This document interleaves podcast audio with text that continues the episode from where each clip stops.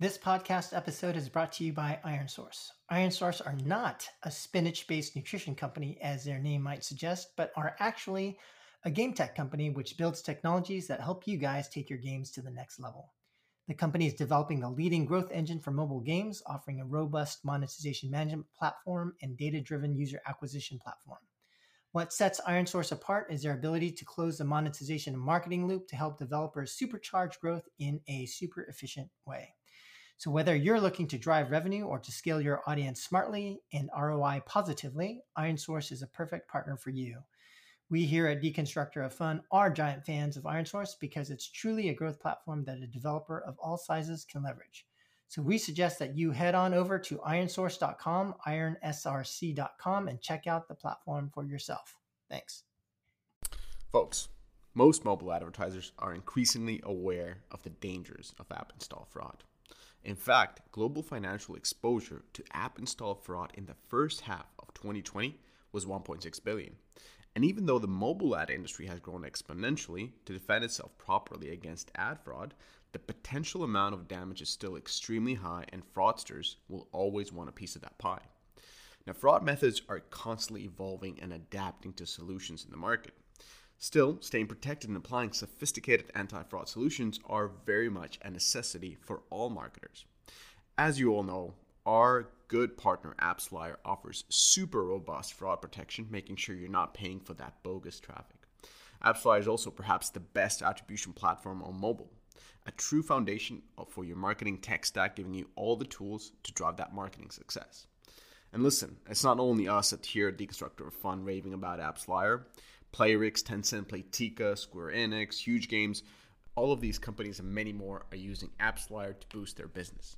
So go to apps flyer dot com and get yourself attribution and fraud protection you can trust. Welcome, everybody. The focus of our discussion today, as everyone is probably already well aware, is the legal suit by Epic against Apple and Google. Now, just about every single person in our industry has a strong and, in my opinion, largely misguided legal opinion about the situation, even though they literally have zero legal background. So today we are joined by two actual lawyers to talk legal implications and potential of Epic's legal suit. First, we have antitrust and I P specialist Ryan Tisch, a partner at Washington, D C-based Kroll. And we have video games industry lawyer David Hoppe, a partner at Gamma Law right here in San Francisco. So welcome, guys. Thank you. Thanks for having us. And before we begin, maybe we could just get a super quick introduction from both of you guys on your legal background, just to establish your expertise in weighing in on today's topic. Uh, maybe starting with you, Ryan. That'd be great. Uh, as you said, my name is Ryan Tisch. I'm a partner at the law firm of Kroll and Mooring in Washington, D C. I'm an antitrust specialist, which means I usually do uh, mergers and acquisitions and and uh, uh, and government uh, regulatory approvals of deals. Uh, but I also counsel tons of clients on the kinds of uh, of antitrust questions that are raised in the twin lawsuits uh, brought by Epic, including uh, when to figure out when a, a company has an imp- impermissible amount of market power, uh, whether they're a monopolist, uh, or whether they've reached an, an illegal agreement with another company to avoid competing with them. So this uh, this pair of lawsuits is just a total bonanza for someone like me, uh, who loves thinking about how competition actually works in the real world and affects the products we all use. Great. David? All right, so uh, David Hoppe, uh, founder and managing partner of Gamma Law in San Francisco. Uh, we are a video games, esports focused law practice, and uh, have been uh, in this space for some fifteen, sixteen years, possibly more, and uh, have worked with um, uh, publishers uh, from the size of uh, Capcom down to uh, all sorts of smaller developers and publishers and others in the space. Awesome. So maybe just diving right in, I thought we could first start by talking about the lawsuits and the legal situations themselves. So first of all, it does seem like there's a big misunderstanding by a lot of folks in the industry, which has to do with the interpretation of what the lawsuits are actually even about. So lots of people still believe Epic is suing to reduce App Store platform fees, but in fact, Epic has asked for an injunction halting anti-competitive behavior. So maybe we could start there. Could you guys explain to many of us uh, not aware of the specific legalese. What does this actually mean? What is an injunction? And legally, what is Epic actually trying to do?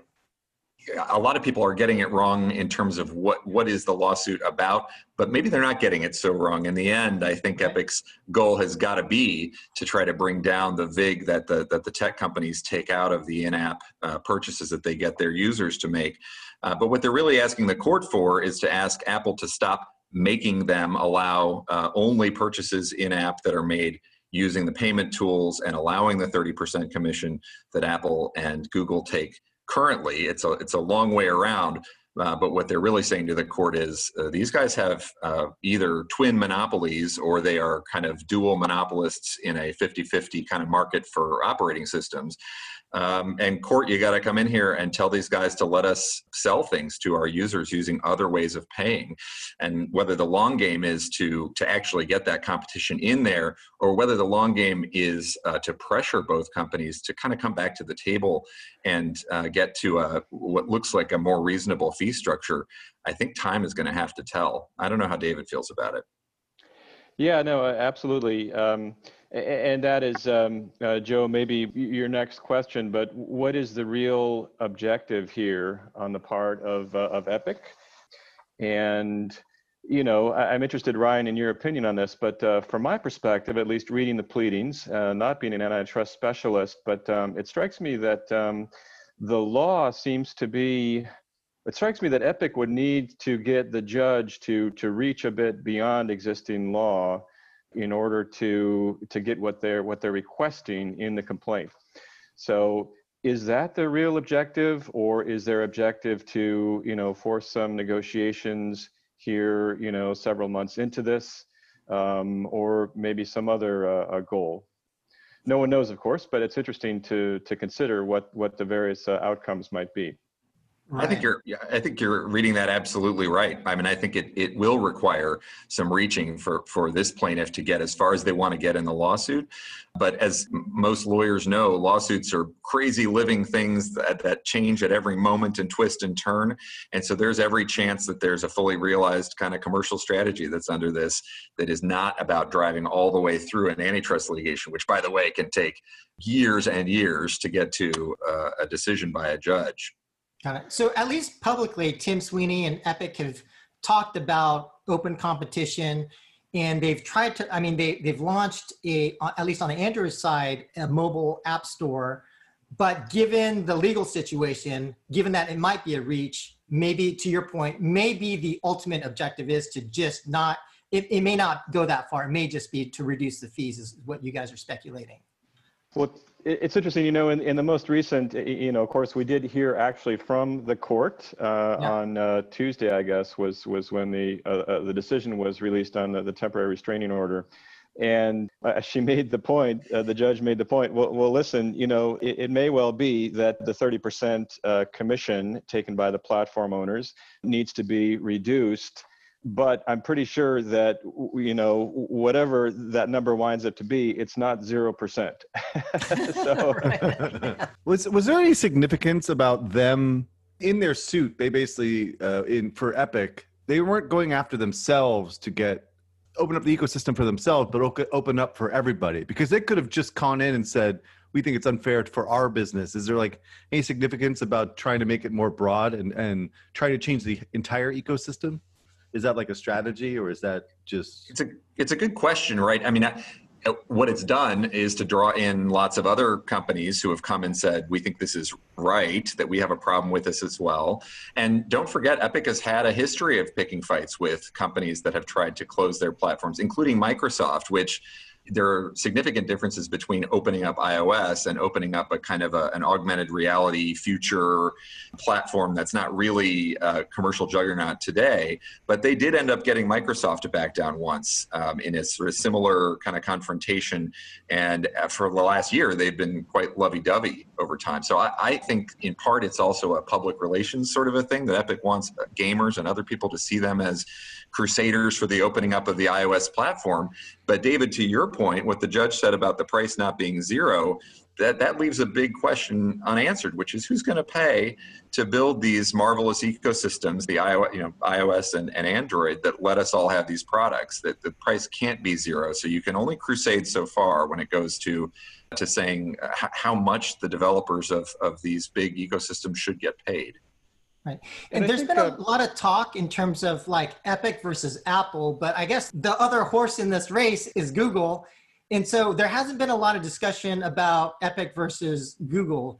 Are the lawsuits pretty much the same? Is the situation the same, except that the battle between Epic and Apple is just more visible and Apple's taking harsher kind of retaliatory tactics? Is that the current situation?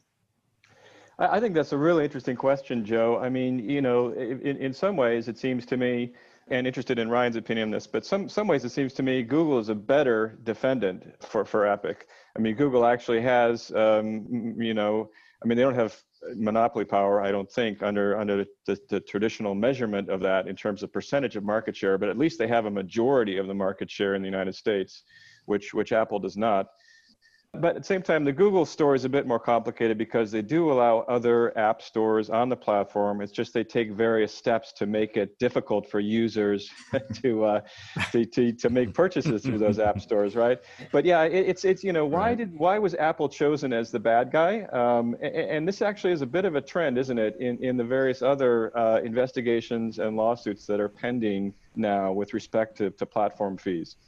Not really sure about that, except, you know, the the uh, the, the Fortnite character is, uh, you know, the Tart Tycoon, right? It's probably easier to mock Apple and maybe easier to villainize no, no.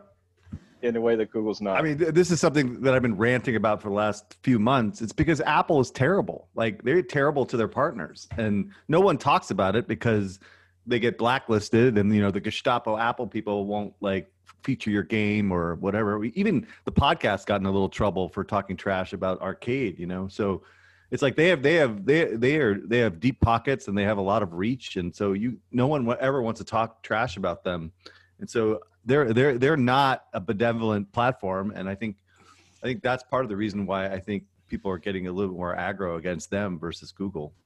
Issue and all the stuff that they're doing is terrible for the ecosystem, you know? Yeah, I think there might be an emotional difference between the two. And, and David, you're rightly putting your finger on one respect in which uh, Google and Android, you know, are the preferred defendant given their reach, their ubiquity, and certainly outside the United States where they're, in fact, in many countries, much bigger than iOS. But actually, I think Apple, Apple itself is technically the juicier target for for Epic, in part because of the side-loading thing that you mentioned, uh, David, which everyone sort of laughs at when you say it, because when was the last time you tried to actually side-load something around Google Play? I mean, it's just a total nightmare.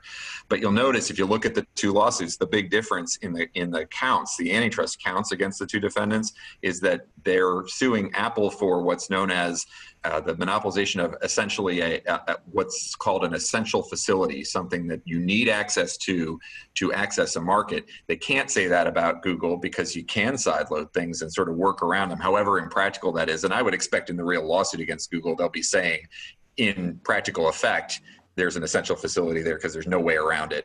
Uh, but it's very unusual for antitrust plaintiffs to claim that they need access to an essential facility because the doctrine, the you know the precedent, the law is so hard to prove, just way out there.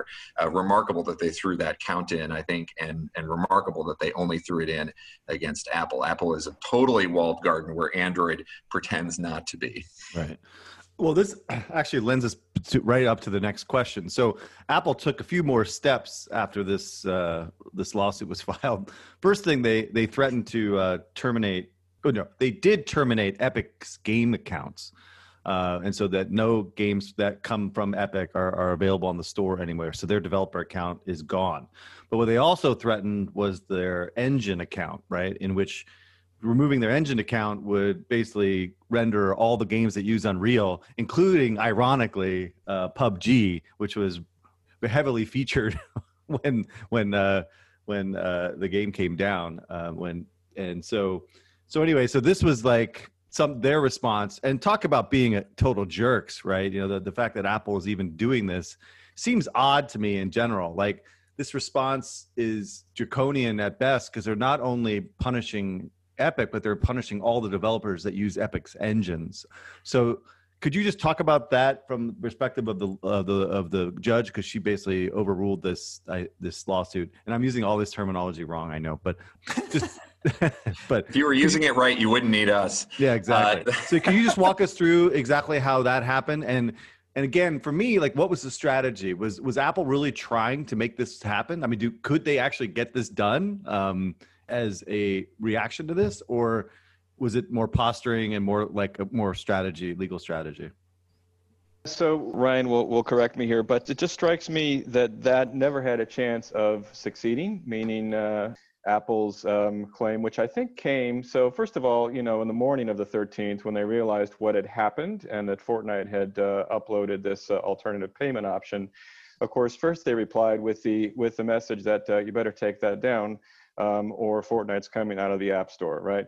And then like what, fourteen hours later, they sent a second email to Epic that said, you better conform to the terms of the developer agreements or the Unreal Engine will also be taken down, right?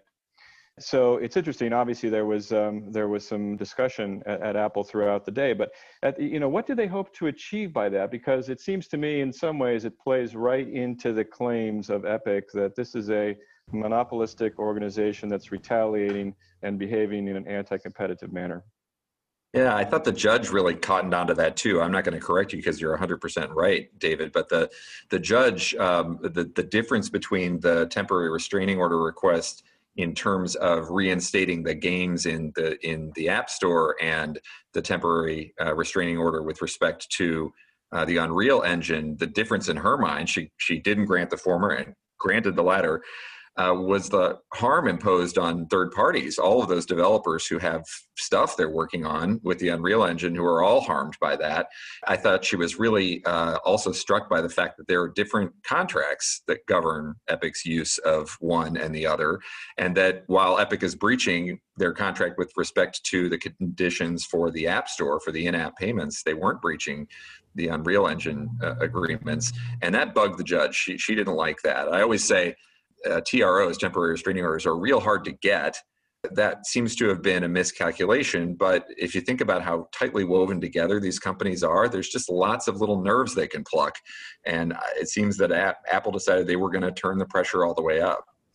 As a non-legal opinion on this, and I've already stated this before, is that this is exactly why Apple is the demon in this lawsuit, or that's why the focus is on Apple so much, is because they are acting bad actors in this space, right? They are, they are basically saying, we don't care about any of the hundred of games that are built on the Unreal Engine, including P U B G, which is the, the direct competitor. And we will be willing to sacrifice all that revenue because we're upset with what they've done, you know, with what they're trying to do at Epic, you know? So I, for me, it's just kind of a, it's just part of the narrative of, of how Apple is not acting on, on good faith with the publishers and the developers out there. I think it's really interesting, you know, when two parties have multiple agreements, it's very common to have what they call a cross-default provision, which says, if you breach uh, agreement A with us, then we, we don't want to work with you anymore on agreement B or agreement C, right? Um, and it's interesting that th- there appears not to be, and I haven't gone back, but apparently there is not a cross-default provision in the Apple developer agreements, which means that Apple is forced to continue to do business, in this case, you know, by the judge, basically, with Epic in other under other developer agreements, despite, you know, having a legitimate breach claim under one of those agreements. Right. So given all of that and just kind of speculating a little bit, do we think that the actions against Unreal Engine, you know, I've talked to lawyers before and it's like, well, there's kind of like this legal strategy. We're going to posture this and we're going to do this. We're not, we're not going to get it, but we're going to do this.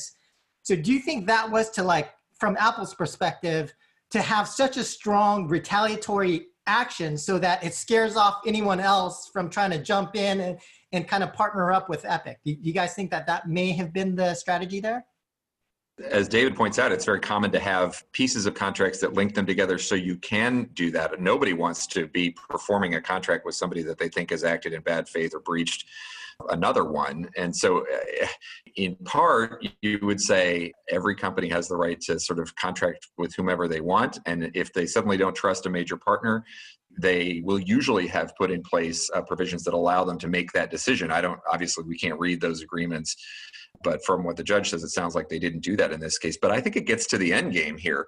You know, there's a new season out in Fortnite. Think about all the revenue that's being missed minute by minute out there as, as an entire half the users of Fortnite in the United States are not making in-app purchases, and who's better positioned to withstand that kind of revenue loss? I always say nothing solves a conflict better than somebody losing huge amounts of money for as long as the conflict is going on. But to Eric's point, one of these companies can withstand that a lot better than the other one. And I, I kind of wonder, you know, h- how much pain uh, Apple can inflict on Epic uh, and how much pain Epic can take uh, over time. Um, yeah, but the thing is that, that Epic, yeah, the majority of Epic's revenue though is not from mobile. It's like, I yeah. think like ten to twelve, thirteen percent or something like that. So the, they, it, I don't could, think they it could add up to something over time. I mean, no, it, it's meaningful by almost every measure, but I'm saying in, it's in the not the majority of their business. Right. Yes. In their scheme yeah. of their business. Yeah. Yes. I, I don't, you know, whatever. The, the well, psychic pain right. of, of uh, assorted eighth graders everywhere is probably a much bigger factor than the, uh, the actual cash in the short term. Maybe. All right, let's talk scenarios here. Is is it just win where Epic actually is successful and then they can introduce, do we see this kind of scenario as a realistic potential outcome where they can actually launch their own app store, they lose and then they're just not on mobile anymore, or settle where maybe Epic behind the scenes gets a lower, like a reduced platform fee, or are there other scenarios that could potentially kind of fall out of this current situation? What, what do you guys think? Well, maybe um, I'll start. Maybe as we as we dig into that a bit, let's consider the, the calendar here and what's going to happen. So, a month from now, we have uh, we have another hearing, which is the hearing on the preliminary injunction, which is just a more kind of serious, developed version of the arguments we heard earlier this week on the temporary restraining order. And then at some point, we'll probably have a motion to dismiss, right, uh, Ryan? I suppose we'll have a, a motion to dismiss by Apple. And that's probably where we'll get into the real substance of the antitrust arguments. And, you know, is anything likely to happen in terms of settlements or meaningful negotiations be, between now and then? I would think not. I agree. Yeah, those are those first kind of gating parts of a lawsuit, and everybody writes their complaint and starts their lawsuit thinking about those next milestones that that the additional clarity you'll get from the judge on what she actually thinks of these arguments is going to set the actual stage for any kind of settlement or resolution that comes after that. Do I think that it's possible Epic will go all the way through with this lawsuit and get a, a, a verdict in their own favor and by force of the court upset the Apple the, the, the Apple cart with respect to in-app purchases? I, I don't expect that. I think that takes a really, really long time. But as I sat and thought about what are the other possible end stages here, it's hard to pick one. In, in one sense, if you're Apple, you could give a few points back to Epic as part of a settlement, and Epic can sort of say, never mind, we resolved our, our issues. But how satisfying is it for Epic to what? Get down to twenty-five percent? It doesn't seem like that's what they're aiming at. There are other companies who uh, have apps that that have got different deals with both of those companies, including Amazon, as I understand it. Um, so, you know, Epic can join them, but what's that going to do for their kind of this public crusade about setting free the the operating systems? Uh, yeah, Tim Sweeney, that's not what he wants, right? So I don't think that would be satisfying. Yeah. I mean, just listening to him talk on the podcast and reading the lawsuits, like he really wants them to open up a platform for other transaction systems for everybody. And so, So if, if that's what he's after, so what, what, what is the likely outcome, or is there a likely outcome? I mean, could they negotiate a lower fee for everybody? I mean, sorry, I, I don't have a legal opinion. I have my own, you know, uninformed opinion, but it just seems impossible. But at the same time, so there, there's kind of like this conspiracy theory around the, apparently the law firms that represented like Qualcomm versus Apple in this now settled patent dispute case are the same law firms representing Epic and Apple. So to what degree does, do you guys think that that's kind of teeing up for a settlement, or does that not matter? What, what do you guys think? Well, speaking from an antitrust perspective, and, and David, you're uh, out in the industry, and you'll you'll have a maybe a more informed view of this. I just think those are the people that people call for these mega disputes. They're big names; they know what they're doing, um, and they they will know how to resolve the the issue in the way that's most favorable for their clients. But they're certainly no strangers to sitting down and negotiating over big, complicated webs of contracts and agreements in an industry like this. Got it. Yeah, I would just add, I know that um, the firm that's uh, that's working with Apple, of course, um, is also representing them in the uh, in, in at least one of the pending antitrust actions, which is the developer uh, antitrust action. I think. Okay. Well, there's also a consumer antitrust action. There's there's quite there's a lot going on against Apple right now. Right. Of course, there's a congressional investigation. There's the European Union investigation. European. David, you mentioned some aspects of the timing, but what from a timing perspective, based on the different scenarios, what what should we be thinking about? You know, if they were to settle quickly, or if this thing drags out, what's like the longer term timeframe that we're talking about? Well, so, you know, there will be a, a lot of action, relatively speaking, in the next, let's say, six or eight months. But assuming that um, there hasn't been a settlement, then we're in for a very long period where nothing much is going to happen. Uh, right, Ryan? Absolutely. Boy, if, it's very hard to give the, the odds of this, but I think some part of this is not unlikely to get past a motion to dismiss. Um, and just to, to break that down for people who don't have the great fortune of sitting around thinking about antitrust litigation all day, uh, a motion to dismiss is the very first part uh, where you go in front of the judge and the judge decides, have you said something here that if you proved it would be enough for me to order relief, that there's an actual legal claim that you are claiming here. They look at, at, at the law that sort of underpins all the claims that Epic is making against Apple and Google and decide whether or not there's even a possibility the lawsuit should go forward. And if you get past the motion to dismiss, uh, which is not unlikely in a big, complicated lawsuit like this with very smart people who have written a complaint that should get past a motion to, to dismiss, you get into what's called discovery, where people have to open up their files, tell each other what's going on. And the fighting over that can take years and years and years, in part because they will also be getting every kind of expert involved in this. Um, and to to prepare an expert to give an opinion about this, the, you know, the, the science end of this, the economics of it takes uh, forever. I mean, it takes a really long time and it's very expensive. So I, I agree with David that there's like an inflection point in the next few months at which something may happen. Sometimes uh, parties don't get themselves fully dug in at that point. And once discovery starts, that gets so painful for them that things may change. But for two very well-funded litigants like this, I would expect that if the battle lines are drawn after motion, a motion to dismiss, this could go on for quite some time. But Ryan, at, at, in your experience, you know, what kind of like, how many years are we talking? Are we talking like three years, like eight years? I, or? One of, one of my partners gave an oral argument on a threshold legal question in a, a lawsuit that was brought against our client. They, they gave that argument this week in a lawsuit that was brought against our client in, I think, twenty thirteen.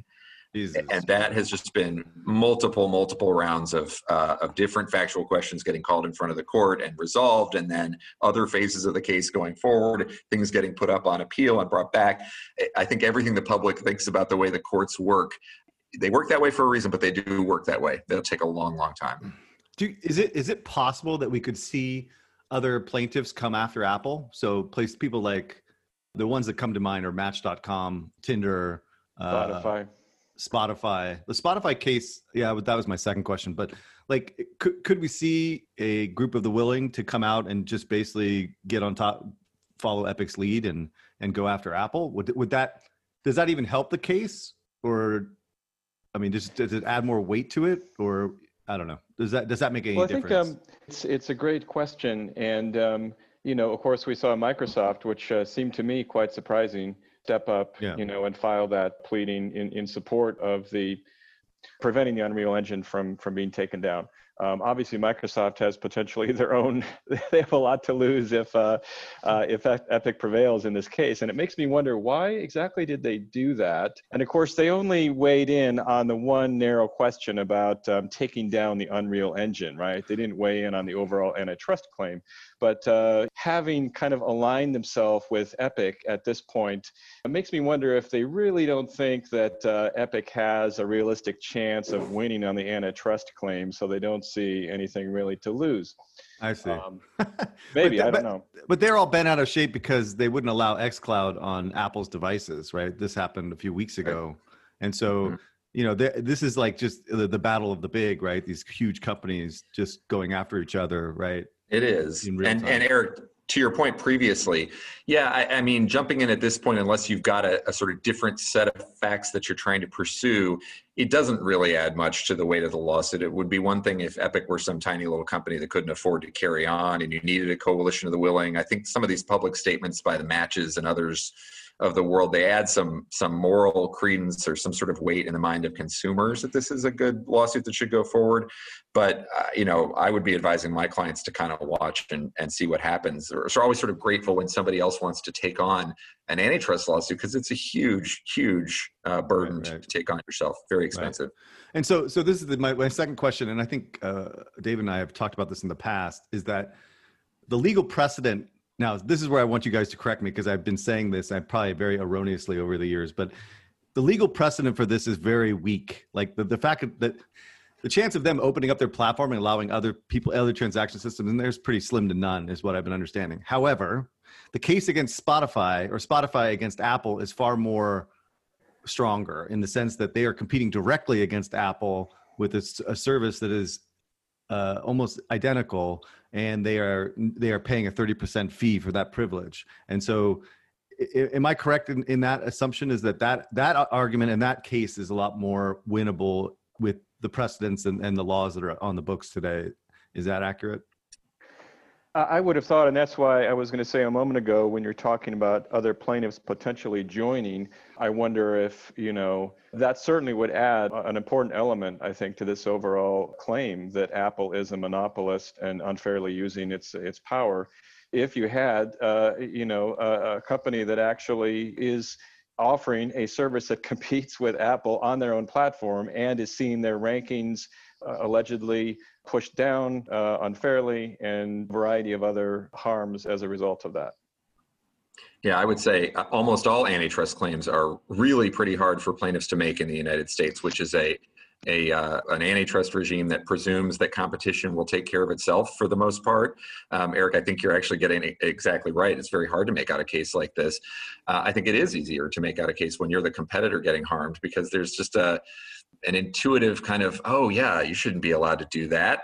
And that's a claim that we call, uh, often it's a claim we call tying, which is to say, I've got power in one market, I'm going to make you use another product of mine because you need the first one. Um, and I'm going to crowd you out using my power in the first market to attain new power in the second market. It is way harder to get out of a lawsuit like that for a defendant. It's like, that was like the Microsoft, like the Explorer thing, right? Wasn't that exactly similar? Exactly. Yeah. And you can see the, the, the fear. I think courts really kind of recoil from these in a way, because it's so hard for them to understand the science behind them, to dig into what's inside an operating system. And like, one of the big questions in a tying case is, are the two products really separate products? Are they really two parts of the same product? You don't sue someone for tying right shoes to left shoes, um, although they're physically different things. I think Apple has has will probably make a lot of arguments against these tying claims that there's something integrated about the two of them that makes them work better or something together. A much stronger case for Spotify to say, no, no, no, you have a music store and you're trying to keep my music store out. Um, right, right. We'll see what happens. Right, right. All right, so, all right, putting your feet to the fire here. If you were to guess what is going to happen, I think you've kind of already said it, but if you, what's your big prediction of where this ends up with Epic versus Apple, you know, short term and long term? And we'll start with Ryan. Okay. Uh, I mean, I predict they duke it out for a while. I think they're going to want to see what the judge thinks about these arguments straight up, whether the thing's got legs or not. Assuming that parts of it do, which I think you've got really smart lawyers filing this lawsuit. I don't think they would have filed something that hasn't got a, a prayer in that sense, that the people are going to start to look for either ways to resolve it, or, you know, some way to win over a long period of time. If you had to, if I had to be a, a betting man, I would say there's a settlement in sort of six to twelve months time that addresses some of Epic's concerns, but doesn't leave Apple without a way to monetize every in-app purchase, because otherwise they're just gonna have to go to some other revenue model to um, to recoup the, the ongoing investment in iOS. What do you think, David? Uh, yeah, so my, uh, I, I think I would approach it from the perspective of the fact that Apple is under an unprecedented amount of pressure from various fronts now about the existing commission rate. And, and let's remember, you know, when the App Store was um, was announced by Steve Jobs in two thousand eight, when it launched, uh, it was an amazingly economical way for developers to offer their games and other apps. Uh, at thirty percent, you know, given that the apps were typically ninety-nine cents, that barely covered the, the credit card uh, processing fees, right? and obviously much has changed since two thousand eight. And and that seems to be, you know, a, a big part of the reason why suddenly we're seeing this convergence of all these um, c- claims uh, against uh, against Apple and secondarily against Google. So my guess is that um, all this pressure from, you know, from Washington, from the E U, from these uh, class action lawsuits, and now from the this Epic lawsuit, is going to force Apple and Google to come up with a more, let's say, sophisticated pricing structure that doesn't, um, you know, instead of this kind of stake in the ground, thirty percent, right? And uh, and one that more kind of reflects the value they're adding and, and market realities in, in two thousand twenty. And my guess is that what will happen then is the Epic lawsuit. Epic's not going to get everything they, they, they want. However, there will be some concessions in terms of the of the commissions. And my guess is that the Epic would likely would likely withdraw its claims at that point. Yeah. And and real question, how much will that benefit other other companies, if, if as David is positing, uh, is correct, and I think he may well be, uh, if this is going to be a sort of a paradigm shift for the, the O S companies that forces them to come up with some other model, others may well really benefit from that. But wouldn't it be better for them in some ways to try to negotiate one-off bespoke kind of deals the way they have with the very few of their um, app developers and try to sort of ride this as long as they can? I wonder whether the regulatory pressure sort of converges, as David is theorizing that it that it will, to try to drive a solution that benefits more than just Epic.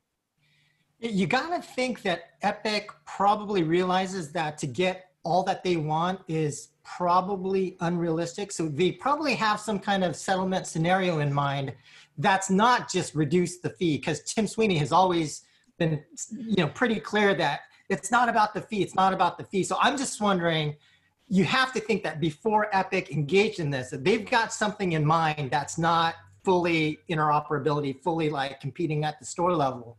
And I, I just wonder what that is, but I don't know if you guys have any space. Well, like any good litigant, they won't tell you what it is right at the outset. You got to go through some of the litigation and yep. play some of the chess to figure out what it is they're after. But I, th- I, my, my big question is: think of the children. Like what? Weeks and weeks and weeks of this. I fear our teens are going to uh, to explode in flames if they're really going to be kept away from the, the new season. Oh no, the good. But no, the good news is that you'll start buying consoles. Yeah. Playing on mobile. That's yeah. good for the business. That's right. right. Yes. And um, Tim Sweeney's a, got no problem with people paying the consoles. That's right. I have a question for you, Ryan, really quickly, not quite off topic, but so if you were to do, have done this lawsuit with Epic, would you have done it any differently? Would you have like this, not only, not only the lawsuit itself, but the strategy behind it, you know, like putting your, yeah. they basically put their game back on the Google store and then circumvented both stores. They get pulled down immediately, and then they have a lawsuit ready, and then they have this commercial, the mocking, you know, one of the most iconic commercials ever made of, of Apple, which probably pissed off everybody in the C-suite there. I mean, I guess, what would you, would you have done it any differently? I mean, well, it, it, it's really interesting because Judge Rogers, the, the judge hearing the, the case and who issued the decision in the in the T R O proceedings, sort of posits a different way to pursue this. She sort of said, why, why are you forcing everybody's hand when you could just sue, leave things the way they were, keep paying, um, and let the courts figure it out? And I, all I can imagine is that, that there's such a sense of urgency about this that they felt that going in with all guns blazing was the best way to get Apple and Google's attention and get something done. Uh, you got it. If you read the complaint, it's really wonderfully written. It's fairly easy for even a layman to understand. And they put in all the kinds of counts that you would put in. I think you, what they've got to be dealing with is, as you said, Joe, a very clear end game that the client has set out for them. And for those of us on the outside who haven't heard that, it's hard to say whether the, the strategy that they've put out there matches um, what the client wants to have happen. But you got to imagine it does because these are some of the best antitrust lawyers working out there. So I, no, I think this is, um, it's a good strategy, but it requires a client with nerves of steel, big pockets, and a willingness to like really go to the mat, which most most of my clients, most of anybody's clients, don't have the appetite for in the end. Got it. And, and I think I would just add, I mean, I think it's really impressive what, you know, the the production, you could say, that uh, that Epic has presented here uh, yeah. with the lawsuit. Uh, and, and of course, that was noted in Judge Rogers' you know, order uh, earlier this week, I mean, it potentially can backfire, right? It can look like you're sort of trivializing a lawsuit uh, filing. You're sort of maybe unfairly trying to mobilize people, public opinion. But at the same time, I really have to respect, you know, the lead up to this uh, to this dispute, um, the planning, obviously, that went into it, the amount of uh, thinking uh, and deliberation that must have um, must have preceded all this. Right. At least it seems to have emboldened a lot of other companies to start taking shots at Apple, right? Like even Facebook is like, hey, this is monopolistic behavior, even though they mandated credits on their social game platform. Exactly. Like, they, they, they annihilated a whole industry at Facebook. their, their, their hands are not clean, you know, but... But oh I, yeah, and, and, and sometimes you smell blood and the sharks come around. I, it's very, it'll be very interesting. Sometimes when you're counseling a defendant like this, all you can tell them is don't settle that. Because, uh, you know, if you think you're going to get away with what I said a few minutes ago, which is a resolution to just Epic's problem, the second anyone gets a whiff that you're willing to budge even a little bit, you're going to end up in negotiations with everybody else. So, I, you know, this, it looks like the confrontation has finally come. Right. Huh. Okay, well, I think that's all the questions that we have. Guys, I really want to thank you so much for your time, Ryan and David. If you have uh, any final message for our audience, any legal advice or uh, any other final thoughts, please let us know. Oh, I think I would just say that in, in the life of every monopolist, people don't start out monopolists. They build something special and unique, and they become monopolists because they're really good at what they do. It'll be a fascinating case to see what happens to a truly mature set of businesses that have really big user bases. And I, as I said, I think um, there's a lot of thirteen-year-olds just waiting to see what Judge Rogers does. Yeah, that's right. And one of them actually uh, uh, sits in this room that I'm sitting in right now, uh, and uh, and is uh, constantly haranguing me about V-Bucks, et cetera. He plays on console, so this doesn't directly uh, impact our family life. But anyway, uh, yeah, fascinating dispute, and it certainly, uh, you know, broadened the audience for antitrust litigation, perhaps than one could ever have imagined here. So uh, many, many, many people will be watching uh, with interest to see how this develops. Thank you guys so much for uh, uh, your time and your legalese and your yes, brevity and your brevity among of all, of all things. Brevity is great. All right. Yeah, we thanks agree. A lot, guys. Thanks for having us. All right. Bye. Thank you.